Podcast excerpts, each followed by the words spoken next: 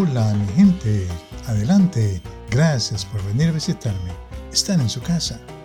Hoy vamos a hablar sobre los derechos que los padres necesitan saber cuando matriculan a un estudiante en una escuela superior en el estado de Nueva York y así poder inscribir al estudiante lo más pronto posible y en el programa de estudios más apropiado.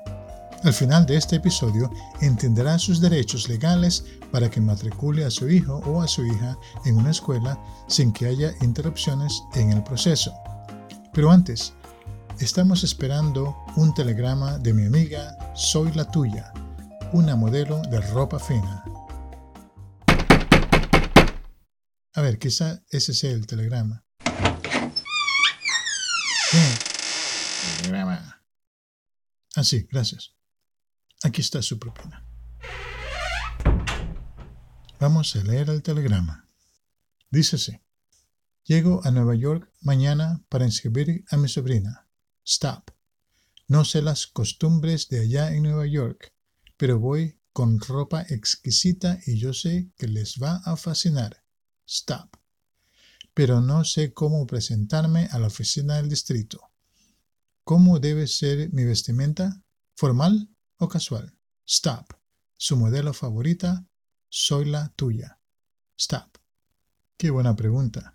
Vamos a contestarle y luego llevo el telegrama a la oficina para que ella lo reciba. Vamos a escribir lo siguiente. Soy Lita. En nuestros países, cuando las familias se presentan a una escuela o a una oficina profesional, es costumbre vestirse formalmente como muestra de respeto a sí mismo y a los que están presentes en el lugar. Aquí las personas no se visten muy formalmente cuando van a las escuelas. Esto no quiere decir que es una falta de respeto, sino que el enfoque está en el asunto al que vamos y no en la ropa de las personas que visitan esa oficina. Así también es más importante que las personas que trabajan en las oficinas se enfoquen en ayudar a las familias y no en la vestimenta que ellas llevan. Por lo general, la gente se viste cómodamente. Yo sé que como modelo solita usted tiene mucha ropa bonita y elegante, pero lo mejor es usar una ropa cómoda, de buen gusto y que no atraiga la atención. Cuando llegue le daré más detalles.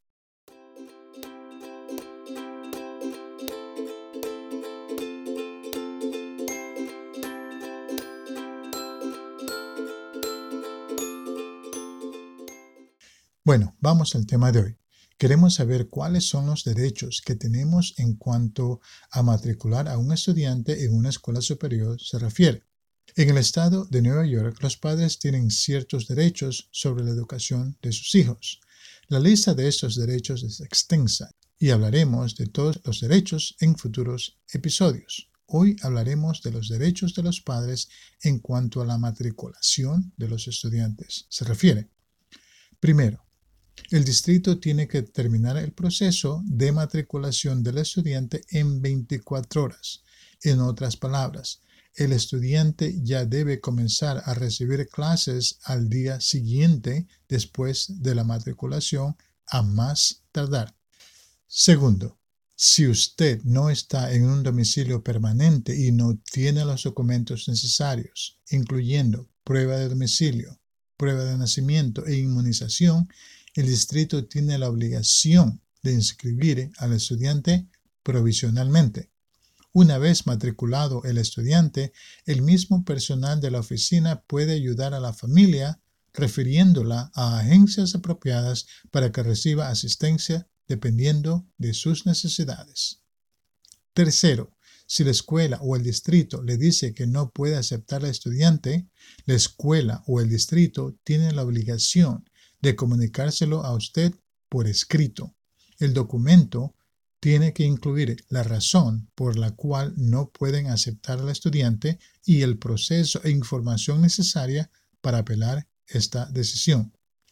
Si le niegan la matriculación al estudiante, puede llevar ese documento a otro lugar con autoridad de resolución al conflicto. Hay distritos con oficinas y personal con autoridad para resolver esos asuntos. En otros distritos esto se hace por medio del superintendente. Si cree que el asunto no se ha resuelto, también tiene la opción de llevar a un defensor o advocate al proceso de apelación. Por último, en el sistema público de Nueva York, el estudiante tiene el derecho de estar en una escuela hasta los 21 años. Nadie puede rehusar a un estudiante por su edad si tiene menos de 21 años. Eso sí, dependiendo de la edad del estudiante y el nivel académico, hay veces que a la familia se le recomienda un programa distinto, tal como el HSE, High School Equivalency, o equivalencia de escuela superior. Este programa y examen ha reemplazado al examen anterior el GED General Education Diploma o Diploma de Educación General, pero la decisión es de la familia y no de la escuela. Si el estudiante pasa el examen de equivalencia, ya puede comenzar sus estudios universitarios. Sin embargo, los requerimientos de las distintas universidades varían y aunque todas las universidades aceptan un diploma de escuela superior regular, no todas las universidades aceptan un certificado de equivalencia y por lo tanto las opciones de universidades para estudiantes que obtienen el certificado de equivalencia son más limitadas. Si la familia decide que mejor sería tomar el examen de equivalencia, la oficina del distrito también le puede dar información sobre los programas de preparación para tomar este examen. Se recomienda que si el estudiante va a tomar este examen, que se inscriba en un programa de preparación para que se familiarice con el formato y el contenido del examen.